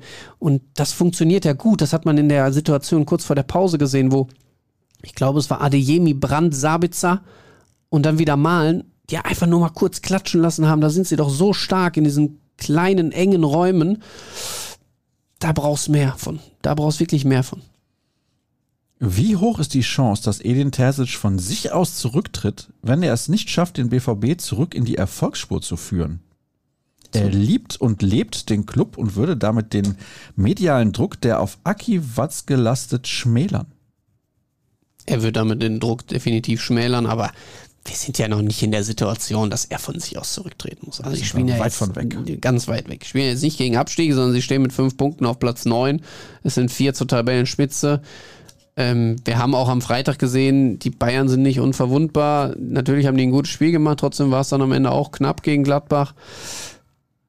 Wer gerade so ein bisschen über allem Thron des Leverkusen, da muss man aber auch schauen, wie sie das wirklich halten können. Entschuldigung. Ja, wegen Leverkusen halt. Ja, aber es ist schon beeindruckend, was Ja, spielen. Das ist wirklich 34 beeindruckend. Spieltage so Ja, d- das sage ich auch. Ähm, ja, aber äh, weit weg davon. Wobei, ganz ehrlich, wenn sie es durchziehen, Hut ab. Ja, pff, du. äh, Ja, der von, am besten zusammengestellte Kader der Liga, glaube ich. Es ist die Hot Take Ausgabe. Liebe Leute, ich freue mich, dass ihr eingeschaltet Wir, habt. wollten, wir sollten noch mehr so kurze Schnipsel ja, machen. und wenn ihr die ganzen Sachen, die Kevin Pinno jetzt hier im Podcast raushaut, aufschreibt, auch nochmal lesen wollt, dann Also. könnt ihr das tun. Das BVB-Abo gibt's für drei Euro für drei Monate. Günstiger geht's kaum. Und deswegen solltet ihr euch das sichern auf ruhrnachrichten.de slash BVB. Findet ihr alles rund um euren Lieblingsverein. Ihr könnt uns übrigens auch sehr gerne folgen auf den sozialen Kanälen. Kevin ist bei Twitter unter @kevinpinno unterwegs. Ich unter Sascha Start. Mich findet ihr unter dem gleichen Namen auch bei Instagram und dort heißt Kevin Pinno unterstrich. War das Pinno ohne Unterstrich eigentlich nicht mehr frei? nein. Tatsächlich? Mhm. Hier fragt jemand, was Julian Nagelsmann eigentlich gerade macht. Ich Hier glaube, der wird schreibt noch vom jemand- FC Bayern München bezahlt Ja, denk ich und auch. macht sich gerade ganz nett Ja, ja. mit seiner neuen Frau. Lasst es uns doch einfach mal positiv sehen. Wir haben die letzten zwölf Pflichtspiele nicht verloren. Felix Metscher nach den bisherigen Leistungen eher ein Schulz 2.0 als ein annähernd gleichwertiger Bellingham-Ersatz. Kein Spielverständnis, kein Gespür für den rechtzeitigen Pass. Welche Anlagen sieht die sportliche Leitung in ihm, die auch nur ein Bruchteil der 30 Millionen Euro wert ist? Das finde ich ist viel zu kritisch. Der hat jetzt keine drei Spiele über 90 Minuten gemacht. Der kam aus einer leichten Verletzung in der Vorbereitung. Es läuft auch bei der Mannschaft nicht rund. Mein Gott. Also, also für das Urteil brauchen wir noch ein bisschen Zeit. Aber also, so. bis du ein Schulz 2.0 wirst, ja, ja. da muss ja einiges passieren. Ja, Hallo an die Runde. Wie sehr nervt euch die Nationalmannschaft auf einer Skala von 1 bis 10, 11? Hä? Ja. Nö, läuft doch wieder alles super mit der Nationalmannschaft. Rami Benzebaini bricht bei Algerien das Training ab. Niklas Füllkrug reist von der deutschen Nationalmannschaft mit Oberschenkelproblemen und einer Sehnenreizung ab. Ja. Es gibt wirklich nichts Schlimmeres als das erste Nationalmannschaftsfenster der Saison. Wirklich. Ja, das du bist jetzt gerade so, so, so drin, hast voll Bock auf Bundesliga, jetzt geht's los und ne? Hast dich gerade eingefunden und dann spielst du gegen Japan. Schlimm. Obwohl ich sagen muss, in Dortmund gegen Frankreich, das ist schon ganz cool. Gehst du hin? Das wäre tatsächlich das erste Länderspiel meines Lebens. Oh, echt, ja? Ich habe oh. noch nie die deutsche Nationalmannschaft live im Stadion verfolgt. Aber du hast ja Urlaub, ne? Nee, da noch ah, nicht. Ah, da noch nicht. Ja, stimmt. Ähm, muss ich mal schauen, ob ich da nicht doch noch einen Abstecher mache. Ja, es gibt ja Karten für 100 Euro. Ist ja kein Problem. Nimmst die Familie mit, dann bist du einfach nur 300 Euro los. Ja, ja? die kurze muss noch nicht zahlen. Ja. Oh, echt, ja? Ja, mit unter zwei. Weiß ich nicht. Glaube ich nicht. Also im Urlaub mussten wir für nichts bezahlen. Hm? Wenn wir so Ausflüge oder so gemacht Essen haben. auch immer umsonst? Essen auch immer. Also es gab tatsächlich Restaurants, die uns kostenfrei einen kleinen Teller für sie zur Verfügung stellen. Oh, das finde ich stark. Ja. ja. Sascha, du als großer Schlotti-Kapitän-Fan, ja, das bin ich. Sportlich sehe ich bei Schlotti kaum Weiterentwicklung, eher viele Fehler und unkonstante Leistung, klar immer wieder ausgebremst durch Verletzung, aber welchen BVB-Spieler betrifft das nicht? Das ist korrekt. Das kann ich alles so nicht dementieren und muss zugeben, dass Schlotti jetzt gerade nicht so in der Verfassung ist, wo man sagt, wow. Stagniert. Er stagniert. stagniert. Es ist ja. wirklich so, dass er ist richtig. stagniert. in seiner Entwicklung jetzt keinen Schritt nach vorne gemacht hat seit seiner Zeit in Dortmund. So die ersten paar Wochen, das war gut. Und dann, ja, guckt man immer so ein Spiel und denkt, na, Kommt der typische Schlotti noch oder kommt er nicht? Die Klasse von Bellingham merkt man bisher an den Auftritten von Real Madrid und Borussia Dortmund. Die individuelle Klasse hat viele Defizite vertuscht. Die Spiele bisher und seine Kopie sind eine Kopie, ah, sind eine Kopie der Hinrunde 22-23. Ja. Also spielt bislang bei Real phänomenal gut. Das kann man, glaube ich, so sagen. Trifft eigentlich in jedem Spiel. Ja, steht das. Obwohl er mit, ja? also mit seiner Art, persönliche Meinung, mir gewaltig auf den Sack geht gerade. Also dieses, ja, wie, also er hat sich ja schon in Dortmund zelebriert, aber da, das ist ja, das ist ja nochmal ein anderes Level. Jetzt auch dann nochmal so unnötig, ja, unterschwellig gegen Dortmund zu schießen, zu irgendwie dazu sagen, jetzt trainiere ich hier endlich mal mit Weltklasse-Spielern und kann mich hier auch entwickeln, weil das Niveau Natürlich ist das Niveau höher, aber so wie er das dann da rausstellt, äh, hörte sich das an, als wenn bei Borussia Dortmund zwölf Einbeinige kicken würden ähm, und keiner irgendwie was könnte. Und dann auch jetzt nach dem Spiel, hätte noch nie ein so lautes Stadion gehört. Also die haben 2-1 gegen Getafe gewonnen, oder was? Sag mal, was ist denn mit ihm los? Ja, also weiß ich nicht. Finde ich, find ich vollkommen drüber. Wird das Ding da nicht gerade umgebaut? Ist da nicht mal voll? Aber unbestritten ein begnadeter Fußballer. Das der Borussia wahr. Dortmund extrem fehlt und dieser eine individuelle Spieler eben auch fehlt. Ne? Also du hast kein Haaland mehr, du hast kein Bellingham mehr, du hast kein Sancho mehr. Mhm. Du musst jetzt als Mannschaft funktionieren. Steht ein B in BVB für Begott?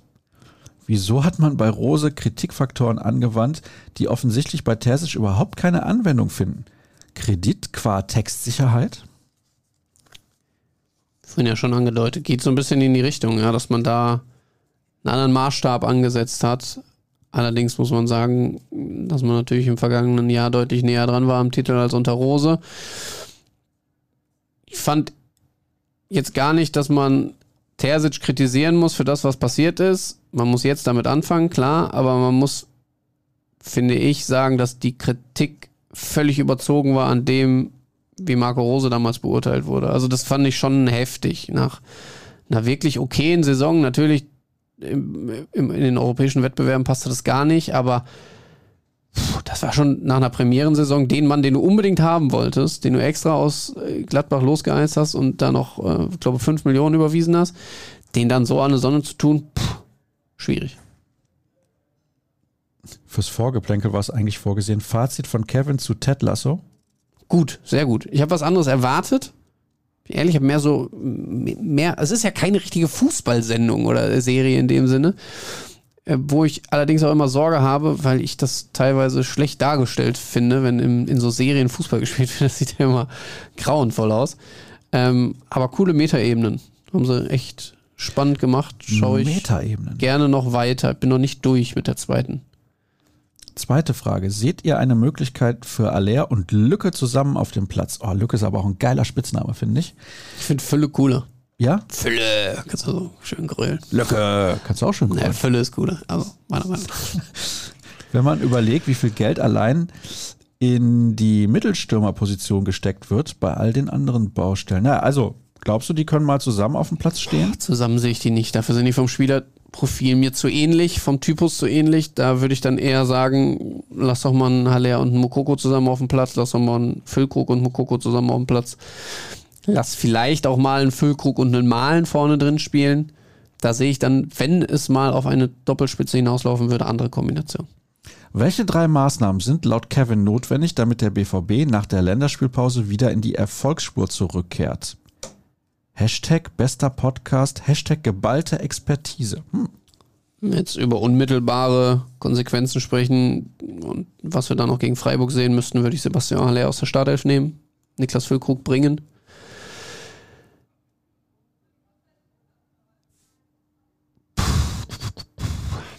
Das war nur eine Maßnahme. Hinten schauen, ja. Marius Wolf hat natürlich enorme Probleme. Hoffen, dass da Julian Reasson fit ist. Äh, Ich würde Süle rechts spielen kann. lassen und Schlotterbeck und Hummels in der Mitte. Du darfst nicht vergessen, du gehst dann immer das Risiko und vielleicht unnötig gegen nur Freiburg, dass sich einer der drei was zieht und dann hast du kein Backup mehr. Das ist, nee, das ist die einzig große Gefahr, warum du mit drei Innenverteidigern in der Saison gehst. Kannst nicht so fle- flexibel darauf reagieren. Ähm, ja, und das habe ich gerade schon so ein bisschen angedeutet, dieses Spiel von den Außen wieder mehr ins Zentrum verlagern, wo meiner Meinung nach die stärksten Fußballer bei Borussia Dortmund im Kader stehen, mit Brandt, mit Sabitzer, dann auch mit, mit Chan im Aufbau, das funktioniert ja gut, da können sie den Ball laufen lassen und nicht immer nur auf diese Schnelligkeit von Adiemi und Mahn spekulieren. Das wären meine drei unmittelbaren Maßnahmen, äh, um dann eben auch erfolgreich gegen Freiburg zu sein. Meine Maßnahme wäre vielleicht mal einen Tacken früher, wenn man das möchte, einen Spieler mit Geschwindigkeit bringen, wenn der andere mit Geschwindigkeit nicht gut spielt. Vorgeplänkel war das eigentlich. Zieht es Kevin jetzt auch mal nach Rhodos? Grüße aus Ostwestfalen, er weiß Bescheid. Was steckt denn da dahinter? Ich weiß Bescheid. Äh, eine Freundin von mir war auf Rhodos, das ist ihr Freund. Schöne Grüße, Tobi. Und auch an Sabrina. Und äh, die hatten ein unfassbar geiles Hotel. Das hatte ich bei Instagram gesehen. Hatte ich mal gefragt, wo das denn wäre. Das war auf Rhodos, ist allerdings ein Erwachsenenhotel. Das heißt, mit unserer kurzen können wir da leider nicht hin. Deswegen, das gleiche Hotel wird es nicht, aber Rhodos steht auf unserer Liste. Mhm. Okay. Gab es auch nicht noch eine Frage zu, irgendwie? Ja, die habe ich jetzt schon. Ja, ja, die war Ich fand die aber gut. Die Frage fandst ja, du gut? fand ich gut. Brennt die Hütte nach drei Spielen schon so dermaßen? In die zweite. Wo sind die innovativen Transfers hin? Stichwort junge Spieler à la Sancho und Bellingham. Naja, einer ist ja immer noch da in Jamie Bino Gittens, war einer dieser Transfers. Und Julien Duranville. ja, und Duran Das habe ich mir nämlich auch parat gelegt, dass man eigentlich Hat man die? die Leute schon noch im Kader hat. Jetzt mit Duranville ist natürlich schon wieder bitter mit der Verletzung. Der wird aber Zeit bekommen und der wird, glaube ich, auch, ich habe ihn ja als Hot Take vor der Saison, als den, als den Spieler der Saison schon prophezeit. Äh, habe auch weiter großes Vertrauen in den, wenn er fit ist, dass der da viel Spaß machen wird auf der Seite. Aber man hatte ja auch zu Zeiten von Sancho, von Dembele und Co. jetzt nicht vier davon im, im Kader, sondern man hat sie ja immer mal wieder einzeln geholt. Mamma Mia Wolf, che disastro, italienischer Kommentar zur Wolfsleistung. Denke, da ist nichts hinzuzufügen. Dann schreibt er noch oder Fragezeichen. Aber eine oder Frage bedeutet immer, dass man nur Bestätigung haben möchte. Also, lieber Timo, wir bestätigen das. Das ist wirklich eine desaströse Leistung gewesen. Oh, geht euch auch diese permanente Schwarz-Weiß-Malerei auf den Keks, ja. Hier fürs Vorgeplänkel schieben wir ganz kurz ein. Pilz oder Weißbier? Pilz. Weißbier. Pizza oder Döner? Pizza. Pizza. Gummibärchen oder Apfelringe? Pfirsichringe. Pfirsichringe. Junge, Junge, Junge. Getrocknete Pflaumen. Auch lecker. Oder Tomaten. Achso, ich dachte, er meint jetzt wirklich diese Apfelringe, diese süßen Apfelringe. Das weiß ich nicht. Diese gezuckerten. Wahrscheinlich. Also die auch Weingummimäßig sind. Ja, okay, das könnte natürlich sein. Ich habe an die gesunden, normalen getrockneten gedacht. Quatsch. Hab doch gerade gesagt, wie viel Kilo ich. Ah, nein, habe ich nicht gesagt. Florian Gröger oder Sascha Staat? Hä? Was soll das denn? Ich führe mit Florian Gröger fast schon eine Ehe in Brakel, also von daher muss ich Florian Gröger sagen. Mhm. Hey ihr beiden, ich wollte mal wissen, wie sehr ihr euch eigentlich mit BVB-Influencern befasst, wie zum Beispiel Pöhlers. Schaut ihr deren Einschätzung zur Mannschaft und Situation oder habt ihr vielleicht sogar einen Austausch mit diesen? Nein, es gibt keinen Austausch. Der Kollege Martin Bitomski hat letztens mal eine Geschichte über BVB-Influencer gemacht und wie sie dann auch eben in der Fanszene gesehen werden. Aber für mich sind sie jetzt keine notwendige Quelle, die ich brauche, um, um irgendwie Einschätzung zu bekommen oder auch äh, ja, äh, Namen irgendwie aufzugreifen.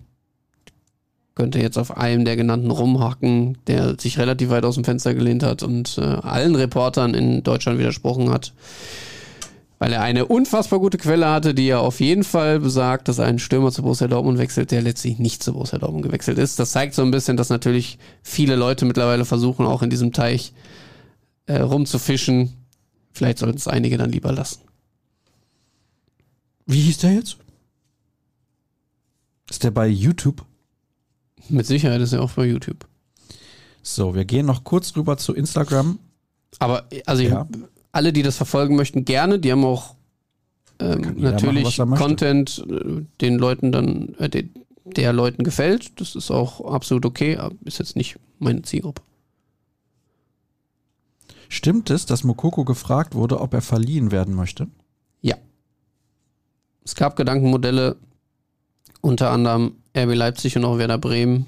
RB Leipzig? RB Leipzig, da gab es schon vor der Saison Kontakt. Ähm, und jetzt war es eben Werder Bremen. Entschuldigung, die sind ein direkter Konkurrent. Was unmittelbaren Austausch. Marco Rose hatte großes Interesse. Ach, der Rose. Was, was, was ja Interesse. erstmal ein bisschen kurios klingt, weil er ja in Dortmund gar nicht unbedingt so mit ihm klarkam. Aber es gab Kontakt ähm, und jetzt im Winter eben dann, ach im Winter, im Sommer, im Sommer dann mit ähm, Werder Bremen, was sich letztlich aber nicht ergeben hat, weil auch Yusufa Mokoko die Option offensichtlich nicht ganz so interessant fand. Apropos Mokoko. Mal auf Außen spielen lassen, die Schnelligkeit ist vorhanden, wird hier geschrieben. Kann man mal ausprobieren, klar. Oh, jetzt pass auf.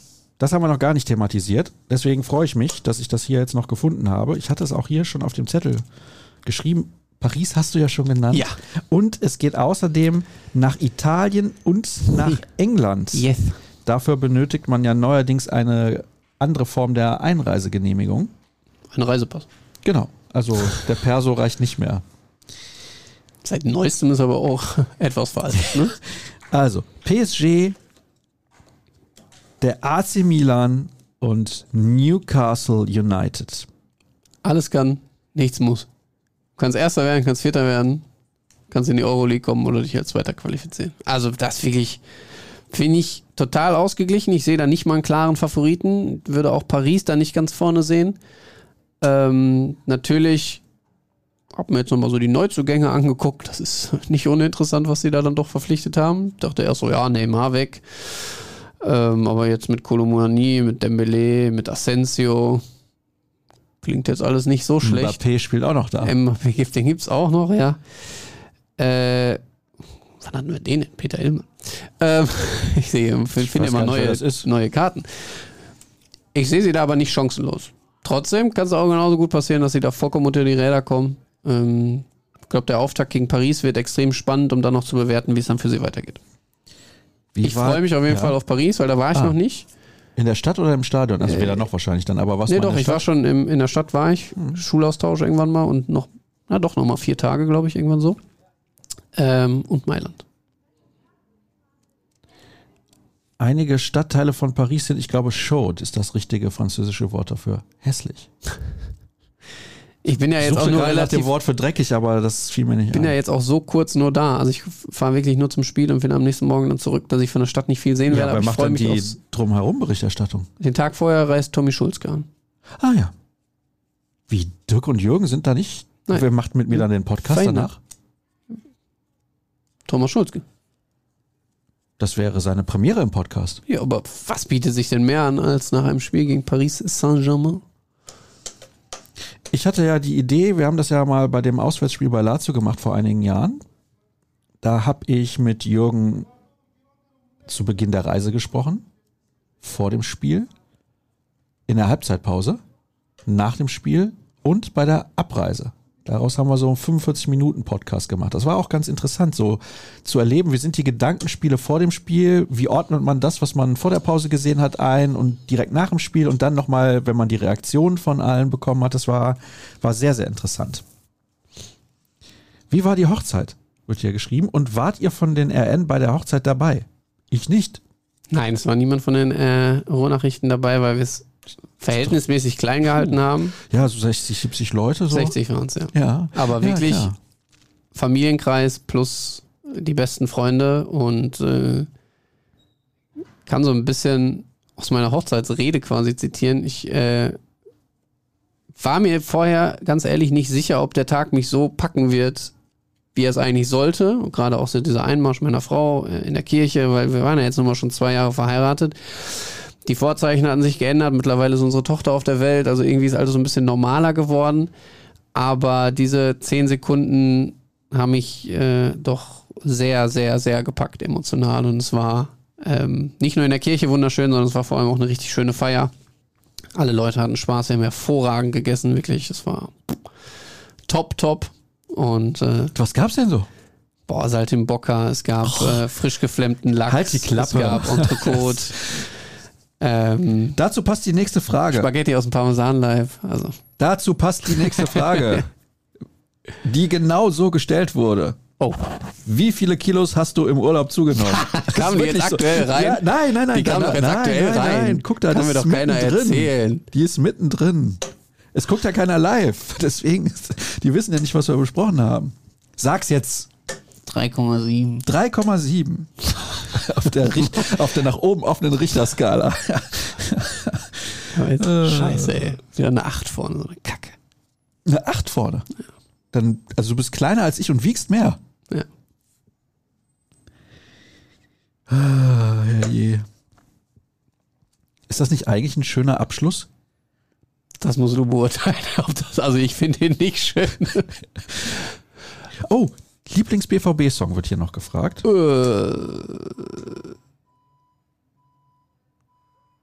Wie heißt der denn jetzt nochmal? Hm. Was wird denn hier nochmal 20 Minuten vor Anpfiff immer gespielt? Weiß das Kevin Kiska, der in der Regie sitzt? Dortmund unsere Stadt. Keine Ahnung, sagt Dortmund er. unsere Stadt. Dortmund unsere Stadt. Skand auf diese. Sind alle am Borsigplatz geboren. Nee. Ist auch nicht schlecht. Dieses Lied, was das Mädchen gesungen hat, das kleine Mädchen vor vielen Jahren, als der BVB 100 wurde, also 2009 logischerweise. Gut gerechnet. Dieser Jahrhundertchor hat das dann am Anfang immer im Stadion noch gesungen, einige Jahre. Aber mir fällt gerade der Titel nicht ein. Ich kann es dann mitsingen. Ah, ja. schrei doch nicht so, meine Güte. Leuchte auf, mein Stern Borussia. Das Lied finde ich auch sehr geil, tatsächlich. Ich meine, das ist Dortmund unsere Stadt. Ist ja auch. Ist ja auch egal. Ja, jetzt haben wir eine Woche Pause noch und dann geht's Richtung Freiburg. Hier wird geschrieben, ich habe das Gefühl, dass sich Journalisten bei PKs nie mit Fußball beschäftigen.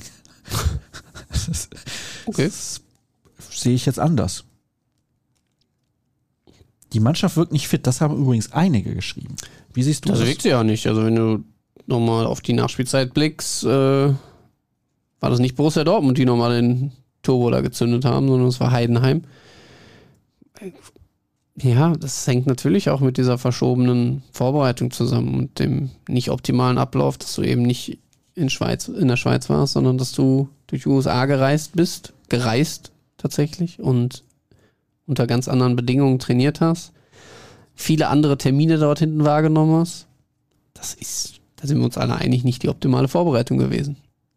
Aus gegebenem Anlass, wann kommt endlich der jedes Jahr die gleiche Scheiße-Merch? Auf jeden Fall mal eine gute Idee. Ich glaube, da kann man mit Geld machen. Jetzt pass auf. Hier wird gegrüßt aus Winterthur in der Schweiz. Schöne Grüße zurück. An den weltbesten BVB-Podcast habe auf Bayern, Leverkusen und den BVB getippt. Diese 100 Franken gingen sang- und klanglos flöten. Boah, das war eine sichere Wette. Bayern hat gewonnen, Leverkusen hat gewonnen. Ach so, an diesem Spieltag. Ich dachte Ja, ja, gerade nein, im, nein. Verlaufe der Saison, so weit sind wir doch noch gar nicht. Ja, das war ärgerlich. 100 Franken, das ist ordentlich. Das ist ordentlich, ja. Und ich weiß nicht, wie viel er zurückbekommen hätte. Ich würde Aber schätzen, auch nicht so viel, oder? Also bei Bayern Quote 1,5 maximal. Okay, auswärts in Gladbach, aber Gladbach nicht in so Gladbach gut. trotzdem 1,6 vielleicht. Ja. Ja, so. Leverkusen hat zu Hause gespielt gegen Darmstadt. Das wird auch nichts Das- gewesen sein. 1,6 1,3 vielleicht. vielleicht. Ja. 1,3. BVB auch zu Hause Gegen Heidenheim 1,3. auch. Ja, 1,5 vielleicht. Jetzt pass auf. Also wäre auf jeden Also Fall nicht viel. 1,3 mal 1,3 mal 1,6. 2,7 immerhin. Ja, 170 Euro Ja, Gewinn. 170 Franken, aber ja. So halt leider ja, nicht. hätte er sich ja zwei Bier dann von kaufen können. Ja, in der Schweiz ist Mehr das wäre nicht drin gewesen. Nee, in der Schweiz ist das, reicht das gerade so aus. Saison gelaufen, Fragezeichen. Ich glaube nicht. Da haben wir noch ein paar Spieltage. Ja, also ich möchte mich an dieser Stelle nochmal bedanken. Wir haben wirklich, also so viele Fragen. Es ist unfassbar. Was haben wir jetzt kombiniert? Irgendwie 200 fast? Ja, ich würde schätzen, ich muss das hier bei Instagram nochmal zählen. Da sind natürlich eben noch ein paar dazugekommen während der Sendung. Ja, auch wie die mit den Kilos, hundertprozentig. Mm, Nee, Hey, sieht man mir das an oder warum? Wie, wie kam er denn auf die Frage? keine Ahnung. Warum sollte man dir das ansehen? Warst du schon vor der Kamera? Mhm. Mit dem Gröger. Ja, aber neben Da ich wird jeder allerdings schlank. Von aussehen, daher, oder? Äh, eben, das Also. finde ich auch. Das finde ich auch. Schöne Grüße, Florian. Äh, es ist lustig, die letzte Folge nach dem Spieltag anzuhören. ja, das kann durchaus sein, weil man jetzt die Folge von letzter Woche hört. Mit Jürgen, ne? Mhm. Nee, mit Dirk. Mit Dirk. Dirk war jetzt dreimal in den letzten vier Wochen zu Gast. Ja, das wird super. Also ich freue mich. Hm, Wie könnten wir den Saudis denn noch Spieler wie Wolf und Aller schmackhaft machen? Finde ich bei Aller Die haben doch auch nur noch hart. zwei Tage. Sie Ist haben das doch, so? Ja, Warum sie haben, haben doch, denn- sie haben doch ihr Transferfenster freiwillig, oder das Ende des Transferfensters freiwillig vorgezogen, auf den siebten. Freiwillig vorgezogen. Ja, ich glaube, damit sie in Europa nicht mehr ganz so arschig angesehen werden. Brauchen wir Kevin Großkreuz zurück im Mannschaftsumfeld, damit er die Jungs nochmal motiviert und anpackt? Spielertypen wie Kevin Großkreuz braucht man in einer Mannschaft. Hat Borussia Dortmund so einen Spielertyp aktuell? Ich hätte ja so einen Marius Wolf als ehesten so vom Typus her gesehen. Echt, ja? Ja. Hm. Ich weiß nicht. Der ist ja nicht Borussia durch und durch. Das nicht. Da hat man aber einen Trainer, der das ist. Hallo Sascha, danke für den tollen Podcast. Wollte ich nur mal eben gesagt haben. Schönen Abend. Ja, lang hin bis zum Abend. ja, aber ja, ich habe auch noch gut was zu tun. Und du? Ich muss gleich noch zum öffentlichen Training von Borussia Dortmund. Mal gucken, wer da noch so rumläuft in einer Länderspielpause. Ja, viele werden es nicht sein. 15 sind auf Reisen, beziehungsweise nur noch 14, nachdem Niklas Füllkrug ja nach Hause gefahren ist. Oh, hier wird über sensationelle Transfers gesprochen. Die aktuellen Transfers erinnern mich an Thomas Hessler, Freddy Bobic, Sergej Barbares. Die Liste lässt sich endlos weiter fortsetzen. Klimowitz. Was meint ihr? Saluti dalla Liguria. Das musste ich natürlich vorlesen. Fantastisch. Ja, vielleicht kannst du da nochmal zwei, drei raushauen an schlechtesten Transfers aller Zeiten von Borussia Dortmund. Wobei Matthew Amor, Oh, Matthew Amor. Der kam aus den Niederlanden, hat dort ordentlich genetzt. Berg Dölmo, Oh, das ist aber auch. das Flavio Conceição. Ich glaube, der hat bis auf den Freischuss auf Schalke Auch nichts bewirkt, oder? War eigentlich aber ein geiler Zocker. Also war deutlich in besserer Dortmund. Spieler, ja, aber deutlich besserer Spieler als zum Beispiel Matthew Amor. Victor Ikpeba. Ja, der wird immer genannt. Aber da muss man auch dazu sagen, ähm, da ist es so, dass äh, seine Frau, glaube ich, verstorben Ja, war zu dem Zeitpunkt. schon. Das, ja, das ist so. Ja gut, dann sind wir durch. Wir machen nochmal Anthony kurz Werbung. Modest. Achso, Oh. Ja, leider ja. Zwei Tore gegen Köln, nee, gegen die Hertha, gegen Hertha, nicht die Hertha, gegen Hertha auswärts und gegen die Bayern, wo er zwei hätte machen müssen. Aber Ist noch vertragslos. Falls also immer noch einen Stürmer braucht. Ich habe gestern gelesen, Eintracht Frankfurt soll sich mit ihm Ja, beschäftigen ja, als ja, ja. Kolomoani-Ersatz. ja, das würde ja auch, sprechen beide Französisch, Obwohl, passen. ich habe mir gestern wirklich mal die Liste vertragsloser Spieler angeguckt. Das ist ja schon Sind ein paar gute dabei, sagst du? De Gea, David ähm, Rea. Jesse. Ich meine, gut, der ist jetzt auch 400 Mal gewechselt, glaube ich, in den letzten drei Jahren.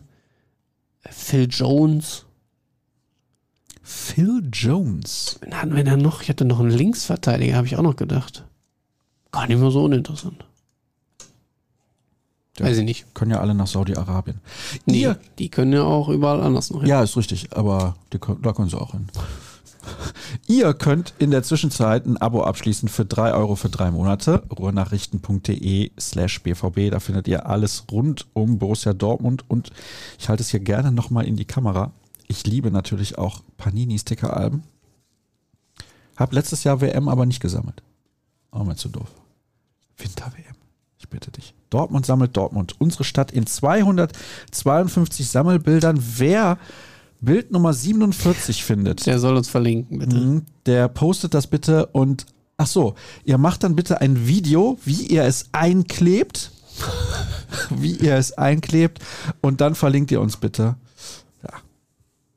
Das sitzen wir hier Das ist das Mindeste. im Studio. Das ist das Mindeste. Das ist das Mindeste. Und ansonsten folgt uns sehr gerne auf rnbvb bei Twitter, unter natürlich, nicht auf, bei Twitter und bei Instagram. Und Kevin könnt ihr gerne folgen unter @kevinpinno beziehungsweise @pinno unterstrich. Mir könnt ihr folgen unter Sascha Start und wir freuen uns jetzt auf tolle Länderspiele. Und nächste Woche sprechen wir über was anderes. Oder? Ich weiß nicht, mit wem du sprichst, nicht so. Ja, muss ich dann mit dem Gast über die Länderspiele sprechen? Ach, du kannst über alles mit ihm sprechen. Ja. So machen wir das. Nächste Woche dann. Wünsche euch eine gute Zeit. Tschüss. Bis dann, ciao.